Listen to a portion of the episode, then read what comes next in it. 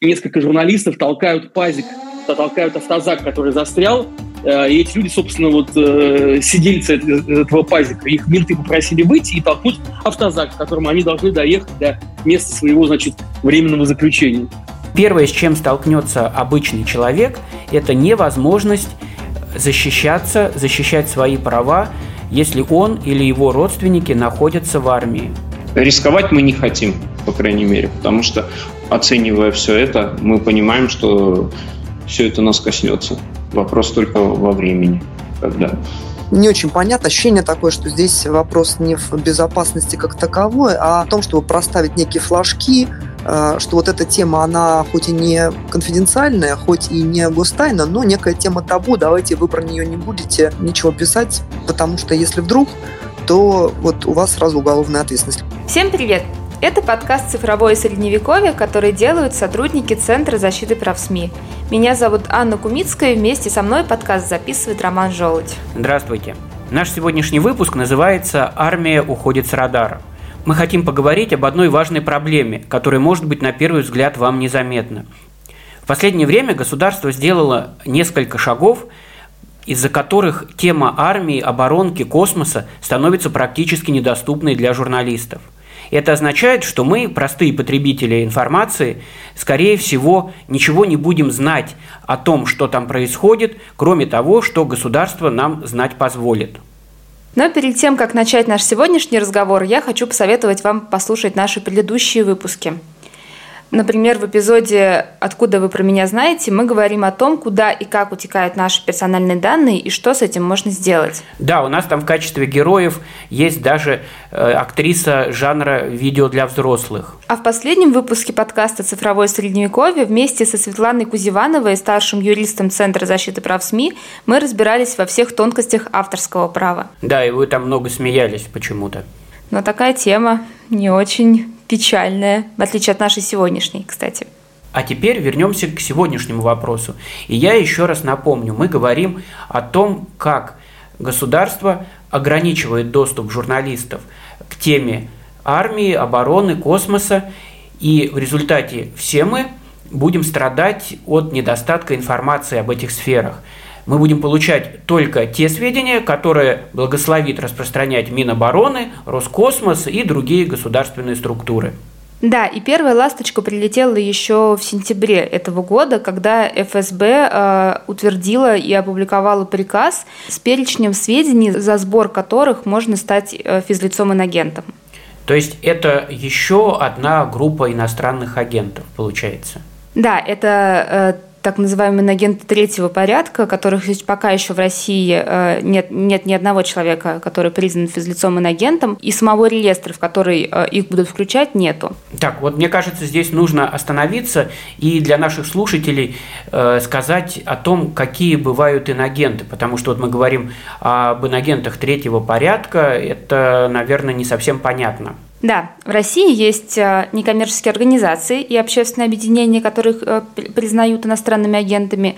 Есть СМИ, иностранные агенты. В этот реестр могут входить как организации, так и физические лица.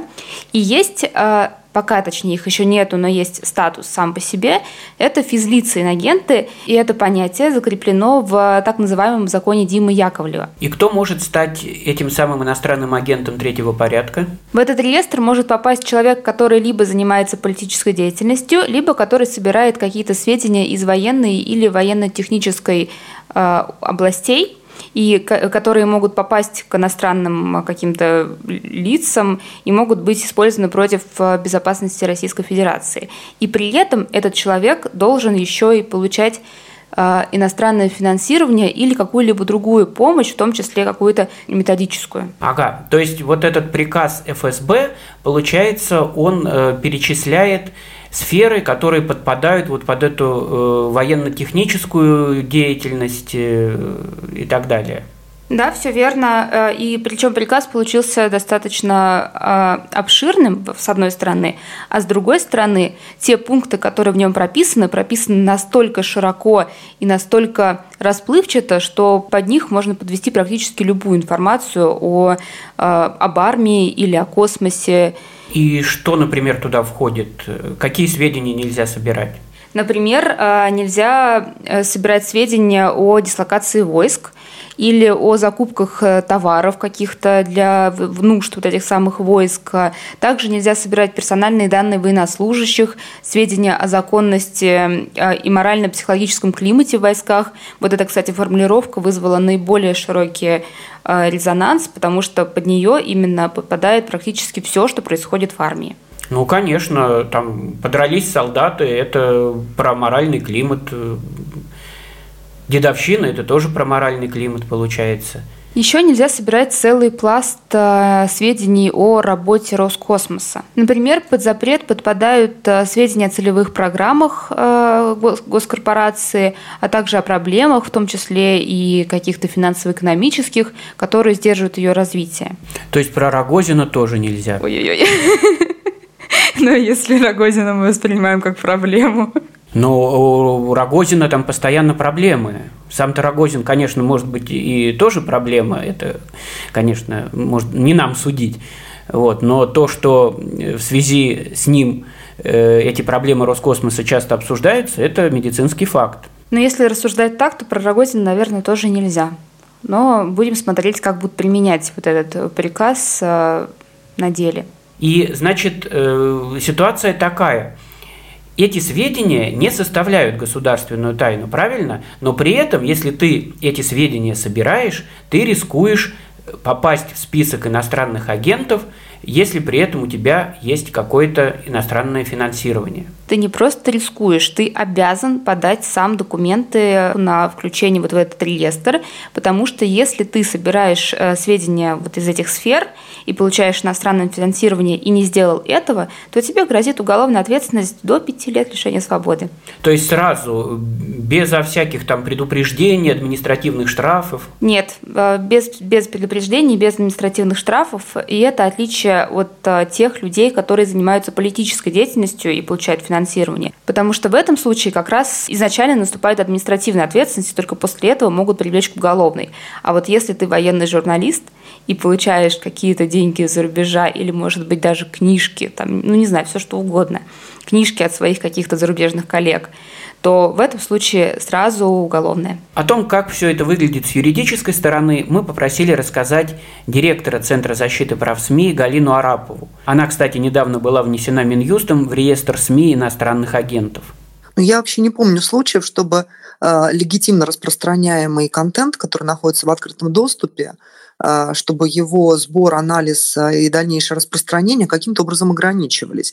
Поэтому, в общем, всегда и было как бы разделение информации на открытую, общедоступную информацию, конфиденциальную, которая распространяется при определенных условиях с определенными ограничениями, ну, например, информация о частной жизни или там медицинская тайна, а, и информацию закрытую совсем, которая относится к информации, распространение которой недопустимо по тем или иным причинам. Например, это государственная тайна, и ее не, нельзя распространять в защиту интересов там, безопасности государства. Сейчас же получается такая странная очень ситуация, когда информация открытая, общедоступная, находится в открытых источниках, но если ты начинаешь ее собирать, и вдруг, если там ты ее соберешь, проанализируешь, или даже просто соберешь и распространишь, а, и если она попадет в руки иностранцев, то тогда проблемы возникнут у тебя. Вот, и это очень странно, потому что как бы непонятно, что, собственно говоря, законодатель пытается в этой ситуации эм, криминализировать. Он как бы говорит, что, с одной стороны, эта информация как не была конфиденциальной, так она и остается. Но при этом э, возникают проблемы потенциальные обременения у человека, который решит эту информацию собрать, а, и распространить. Причем от его действий дальше мало что зависит. То есть если он а, распространит эту информацию, а эта информация может попасть в руки иностранных источников, и если она туда попадет, она может ими быть использована против интересов безопасности Российской Федерации, причем человек как бы ну, в этом не участвует сам. Он опубликовал статью какую-то, попала, если она в интернете будет, она, безусловно, может попасть в руки иностранных источников, если они умеют, не знаю, там, пользоваться Google переводчиком хотя бы, а, то, конечно, мы там, в дальнейшем не знаем судьбу, каким образом эта информация может быть использована другими странами, их аналитиками там, и так далее. И это очень странно. Я таких вот конструкций в законодательстве раньше не встречала, чтобы законное действие законный доступ э, к информации каким-то образом влек серьезные негативные последствия для человека вплоть до уголовной ответственности. Ну, она наступает в том случае, если вот все эти независящие от него условия совпадут, да, если вот он что-то там опубликует, там, или как-то распространит, соберет эту информацию, а вот эти неведомые иностранные силы ее прочитают, переведут на, там, на свой язык и используют еще ее как-то. Причем последствия этого негативного использования, они тоже в законе не прописаны. То есть не обязательно наступление этих негативных последствий для безопасности Российской Федерации. Достаточно возможности их наступления. То есть если они создают некую угрозу, что эти эта информация может быть использована против безопасности Российской Федерации. Как это вообще проверяться будет, непонятно. Может это быть использовано, а может и не быть. А, а реально будет ли это безопасность там под угрозой, а, а может ли, в принципе, могут ли, в принципе, такие сведения подвергнуть безопасность большой страны угрозе? Потому что там, на самом деле, огромный набор сведений вот в этих 60 пунктах, которые, ну, кажутся, в общем, весьма сомнительны с точки зрения того, чтобы информация, не знаю, там, о дедовщине в отдаленном, не знаю, там, в отдаленной воинской части могла подвергнуть безопасность страны угрозе в целом. Или, например, информация о расследовании преступлений в военной сфере. Ну, в общем, это все как-то не очень понятно. Ощущение такое, что здесь вопрос не в безопасности как таковой, а о том, чтобы проставить некие флажки, э, что вот эта тема, она хоть и не конфиденциальная, хоть и не гостайна, но некая тема табу, давайте вы про нее не будете ничего писать, потому что если вдруг, то вот у вас сразу уголовная ответственность. Люди будут бояться. Поэтому это, это про журналистов, это про военных аналитиков, это про родителей, солдат-срочников, которые, у которых могут быть проблемы в армии. Я думаю, такая перспектива отбивает охоту практически у всех э, заниматься какой-то деятельностью, связанной со сбором такой информации. Да, конечно, разумеется, многие боятся, никто не хочет э, попасть э, либо на штраф, либо э, на тюремный срок. И об этом нам рассказал журналист «Новой газеты» Павел Каныгин. Последствия этого приказа являются, по моему мнению, катастрофическими для журналистов, которые расследуют, исследуют или даже просто занимаются по профилю тематикой военно-промышленного комплекса, вооруженными силами, спецслужбами, силовиками да, и прочими чекистами. Этот закон, по сути, запрещает их деятельность, их профессию, поскольку любое глубокое да, исследование данной темы тут же, значит, оказывается в противоречии с этим приказом, причем в противоречии таком, что а, авторам заметок будет грозить уголовное преследование. А, поэтому, конечно, никто никогда в а, здравом уме находясь в России, не будет заниматься темами, связанными с ФПК, с ФСБ, МВД, просто с дедовщиной. Даже дедовщина в армии, поскольку морально-психологический дух и его исследования являются тоже теперь у нас, оказывается, запрещенными темами для журналистов, то никто в здравом уме не будет туда, э, в эти темы лезть. И, собственно, скорее всего, это именно то, чего и хочет власть, чего и хотят э, товарищи генералы, значит, и полковники в ФСБ. Они хотят уничтожить эту журналистику, они хотят уничтожить э, любую прозрачность, которая могла быть связана с их делами, с их ведомством, чтобы все было покрыто, как, как, как в советские времена, не просто э, завесой там, тайны и недосказанности, а то просто, чтобы все сидели тихо и молчали, и боялись. То, что я вижу в моем кругу, уже несколько человек подумывают о том, серьезно подумывают о том, чтобы сменить профессию, а одна моя приятельница уже из профессии ушла. Она занималась долгое время расследованиями, касающимися дедовщины, расследованиями э, ВПК, в армии, значит, во флоте, и все. Теперь на ее, на ее карьере поставлен крест. Я думаю, что, конечно же, нас ждет какая-то череда, ну или, может быть, несколько показательных дел, связанных, значит, с авторами расследований, которые не заявили о себе, да, не, не, не самовнеслись в этот список иноагентов и продолжали все это расследовать тем, что связано вот с, с силовиками. А после этих показательных дел все сразу поймут, что этот, приказ, ну, это так же серьезно, как и все остальные репрессивные законы, что надо, надо, надо прекращать, распускать языки. И это означает просто, как я уже сказал, это означает конец журналистики. А, причем не только военной, но и вообще как остатков расследовательской журналистики, даже э, гражданской какой-то, потому что, ну, не может быть журналистики мирной, какой-то гражданской, э, где можно, что, где можно побольше, и журналистики военной, где можно поменьше. Это вот этот страх, он будет распределяться на, на всю индустрию. При этом, по мнению Павла Коныгина, журналистов, которые добровольно захотят войти в этот реестр, практически не будет. Во всяком случае, среди его знакомых таких героев, в кавычках, нет. Я думаю, что таких, ну, я в своем кругу не знаю, чтобы такие люди были или согласились на это. Потому что, ну, я не знаю, ну, когда вы спросили, я сразу вспомнил ту знаменитую фотографию, на которой несколько журналистов толкают пазик толкают автозак, который застрял, э, и эти люди, собственно, вот э, сидельцы этого пазика, их менты попросили выйти и толкнуть автозак, в котором они должны доехать до места своего, значит, временного заключения. Вот, ну, эта ситуация комичная, поскольку люди, которых будут наказывать, помогают своим, э, своим мучителям. Вот. А здесь, я думаю, что будет не, все совсем не смешно. А, добровольно никто не хочет быть иноагентом. А, какие-то, может быть, ну, будут, может быть, пары случаев, а, но они будут, наверное, я думаю, срежиссированными. Но, судя по всему, этот же закон касается далеко не только журналистов. Ведь там э, в законе ничего не сказано, что э, ответственность несут только работники СМИ. Получается, любой человек, блогер или, скажем, э, общественник, который работает в сфере, связанной с военной тематикой, тоже подпадает под удар с самого начала, когда только этот приказ появился, многие говорили о том, что первыми под удар могут попасть различные организации, которые занимаются проблемами как раз дедовщины в армии, а таких в России много. И мы связались э, с юристом э, правозащитной организации «Солдатские матери Санкт-Петербурга» Антоном Щербаком. Он рассказал о том, что организация уже закрыла несколько самых важных э, программ по работе с контрактниками и по работе с людьми, которые сейчас служат по призыву. Мы объявили о том, что мы практически полностью закрываем направление работы с военнослужащими.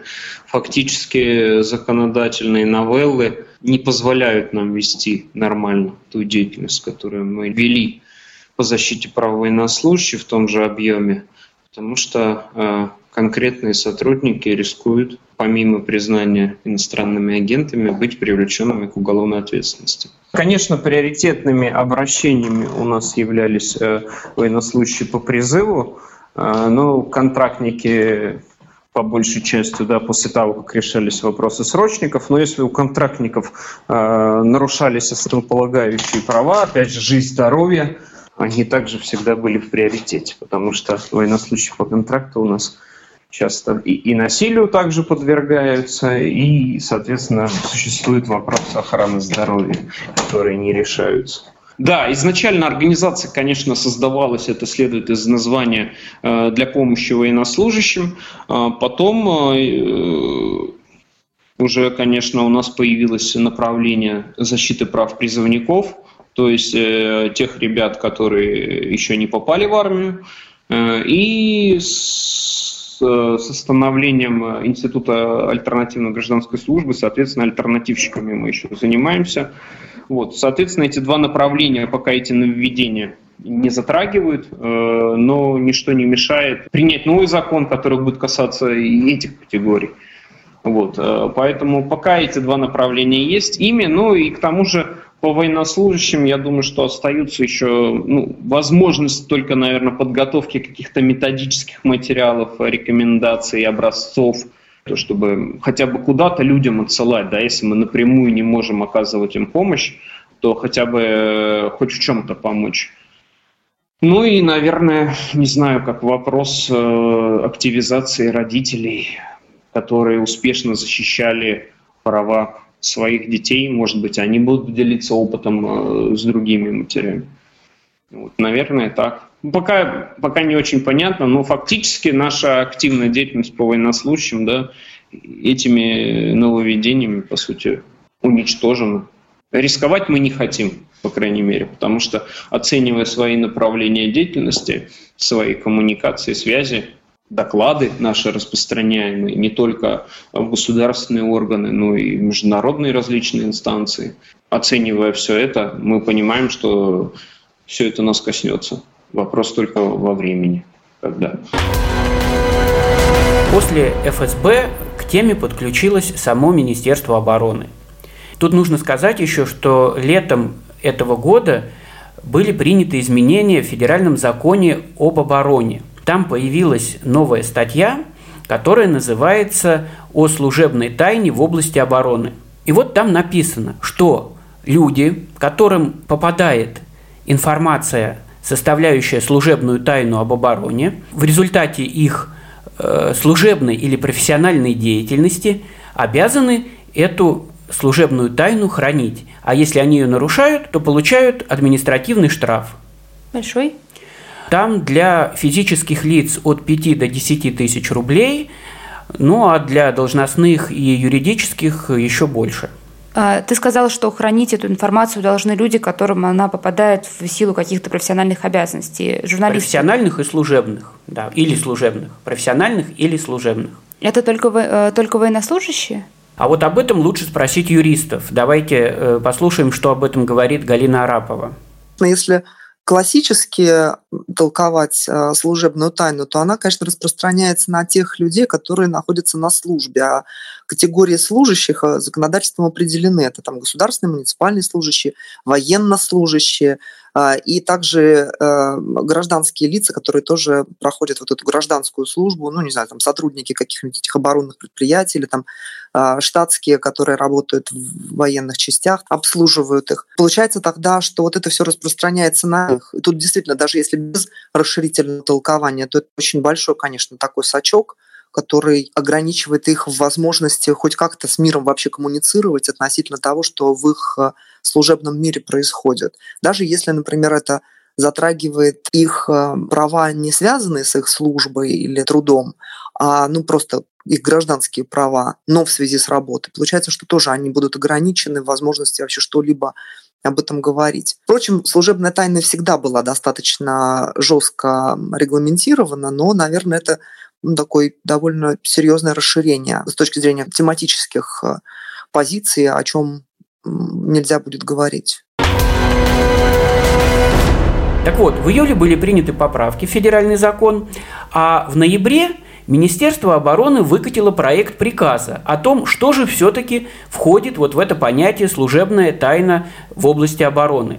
И вот в этом приказе, внимание, 813 пунктов. То есть на самом деле этот приказ покрывает практически все сферы, которые так или иначе касаются армии, оборонки, ее взаимодействия с другими какими-то организациями, предприятиями. То есть практически все, что связано с армией, становится служебной тайной.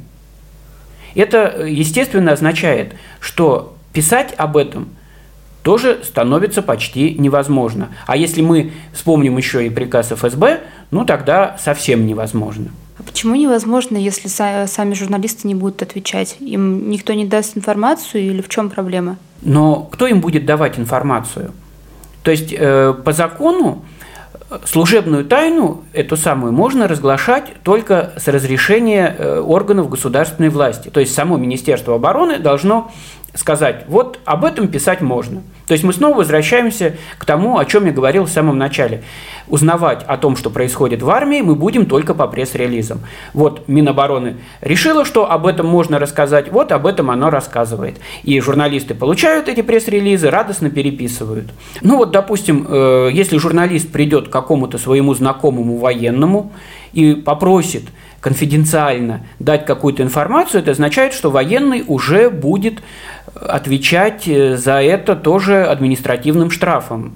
А можешь поподробнее рассказать, что в этом э, перечне есть, какая информация вот в этих 813 э, пунктах? Во-первых, там идет совпадение со списком ФСБ очень большое, потому что там к служебной тайне относят информацию о хозяйственной деятельности армии, о взаимодействии армии с поставщиками продукции, о взаимодействии армии с другими организациями, предприятиями, с учебными заведениями, с научно-исследовательскими, о том, что происходит внутри армии, в том числе, опять же, вот и моральное состояние, и э, состояние здоровья военных, и все, все, все, э, ну, на самом деле абсолютно все, что можно только придумать. Но сама посмотри, 813 пунктов. Это на самом деле обо всем. Есть, конечно, сейчас какая-то вероятность, что правительство почему-то завернет этот приказ, его не утвердят и отправят на доработку, но это все очень сомнительно. Мы уже поговорили о том, какими последствиями грозят эти приказы э, журналистам. В частности, э, о том, что большинство людей, которые занимаются военной журналистикой, просто лишатся профессии. Немного поговорили о том, э, к чему это все приведет в случае с правозащитниками и в случае с самими военными. А что по поводу обычных людей? Как ты считаешь, вот насколько это важно для нас с тобой? Не знаю, как для нас с тобой, но первое, с чем столкнется обычный человек, это невозможность защищаться, защищать свои права, если он или его родственники находятся в армии. Потому что мы не будем знать ни о том, как живут те, кто проходит срочную службу, в первую очередь, конечно, это касается срочников, э, есть ли там какие-то болезни, эпидемии, отравления, получают ли люди травмы, из-за чего они получают, есть ли дедовщина, нет дедовщины. Вот элементарно э, солдатские матери, я имею в виду не комитет, а обычные люди, женщины, чьи дети служат в армии, они ничего об этом знать не будут. А если будут знать, то моментально подпадут под риск, кстати, физлицом инагентом, если вдруг кому-то расскажут.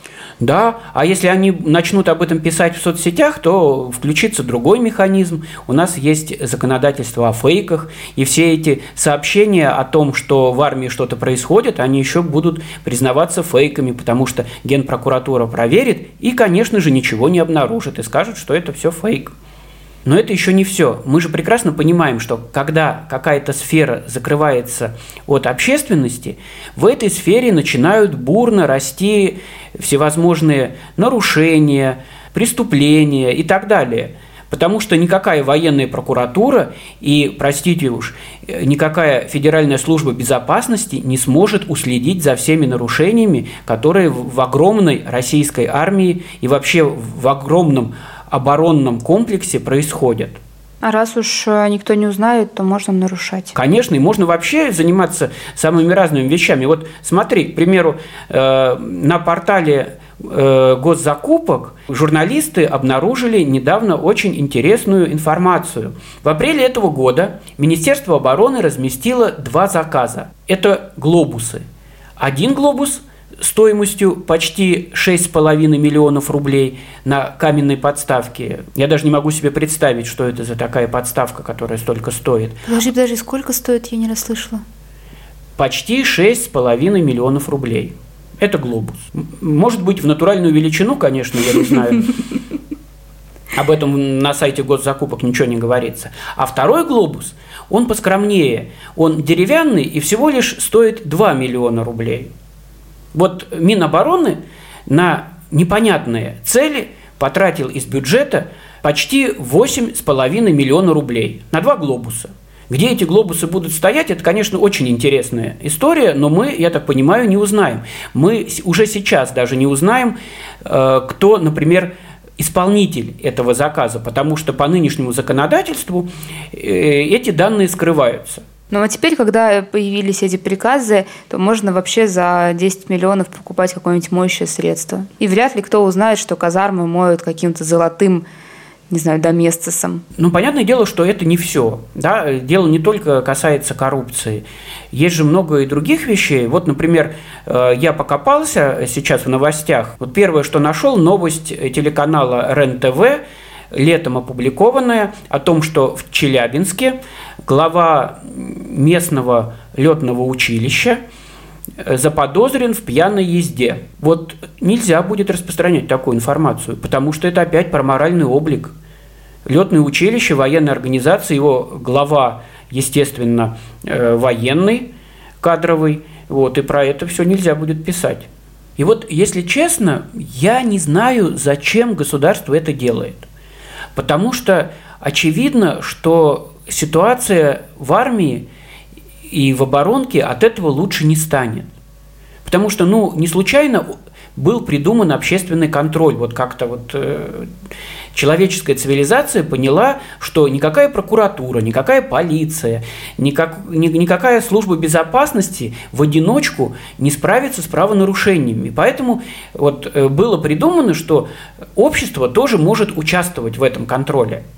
Вот. И, а сейчас мы регрессируем фактически, идем куда-то назад, хотим снова попробовать вот э, то, что ни у кого никогда не получалось. Закрыть сферу и отдать ее на контроль только специальным органам. Да, понятно, что ничего хорошего из этого не получится. И могут быть еще и другие последствия. Мы же, опять же, прекрасно знаем, что когда какую-то тему начинают закрывать, появляется огромное количество слухов, домыслов, фейков, которые в нашем вот случае, в случае с армией, начнут распространяться обязательно по социальным сетям.